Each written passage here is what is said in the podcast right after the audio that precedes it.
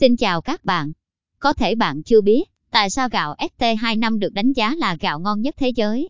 Hôm nay, gạo ông cua sẽ kể cho tất cả các bạn nghe về quá trình gạo ST25 đạt được danh xưng gạo ngon nhất thế giới nhé. Danh xưng gạo ngon nhất thế giới mà ST25 có được là thắng giải nhất ở cuộc thi gạo ngon nhất thế giới năm 2019 do Ice Trader tổ chức từ ngày 10 đến 13 tháng 11 năm 2019 vào năm 2019. Được sinh ra tại vùng đất Sóc Trăng và được bà con ở đây trồng trên đất mặn hoặc luân canh với cánh đồng lúa tôm. ST25 là giống lúa tiếp nối của giống ST24 và là sự hội tụ tinh hoa của các giống lúa thơm khác. Không những là giống lúa cao sản mà còn là giống lúa có khả năng chống chịu cực cao với vùng đất phèn mặn. Chúng được chăm sóc và nâng niu từ lúc gieo hạt cho đến lúc thu hoạch và tiêu thụ.